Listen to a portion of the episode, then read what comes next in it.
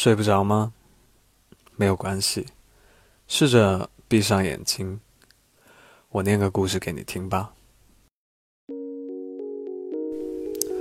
我有一个习惯，那就是喜欢倾听身边的声音，尤其是不属于自己的声音。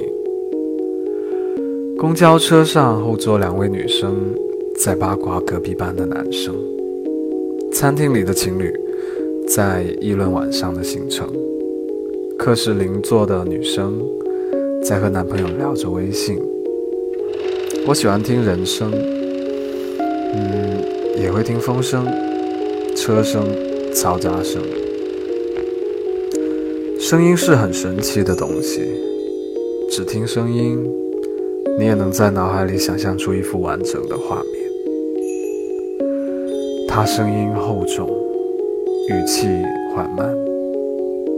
纯正的广州粤语式普通话，由此可以推出，肯定是外省的男朋友放了她中午饭的飞机，再加上生理期刚到，身体不适，看来她的男朋友一定要跪搓衣板了。当然，并不是所有声音都会让人感到有趣，有一些声音，尤其是打破宁静时的声音。总是会影响人的心情，就像那天中午，我正坐在椅子上发呆，当时正是睡午觉的时间，周围一片宁静。突然，身后传来一个声音，首先是一下啃食的声音，用劲很大，似乎很急，然后紧接着就是咀嚼声。并且伴随着连绵不断的吧唧嘴的声音，牙齿、嘴唇十分轻快有力的互相碰撞，听起来声音的主人特别享受。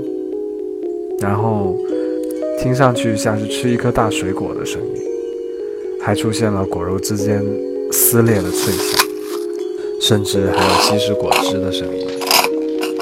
这个过程不断的重复。频率也不断的加快，持续了两分钟。想起来，我还没有听到吞咽声呢。要是在我家吃东西这么大声，可是要被骂的。但换个说法，说不定声音可以有助于神经细胞对于甜味的反应呢。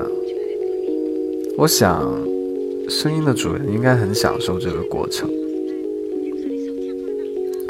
但他还是吵到我了，好吧，是我错了，是我有偷听癖。